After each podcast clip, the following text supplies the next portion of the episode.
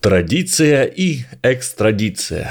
Общеизвестное слово «традиция» произошло от э, латинского «traditio» – «передавать». А экстрадиция, как можно догадаться по приставке, это передавать вовне.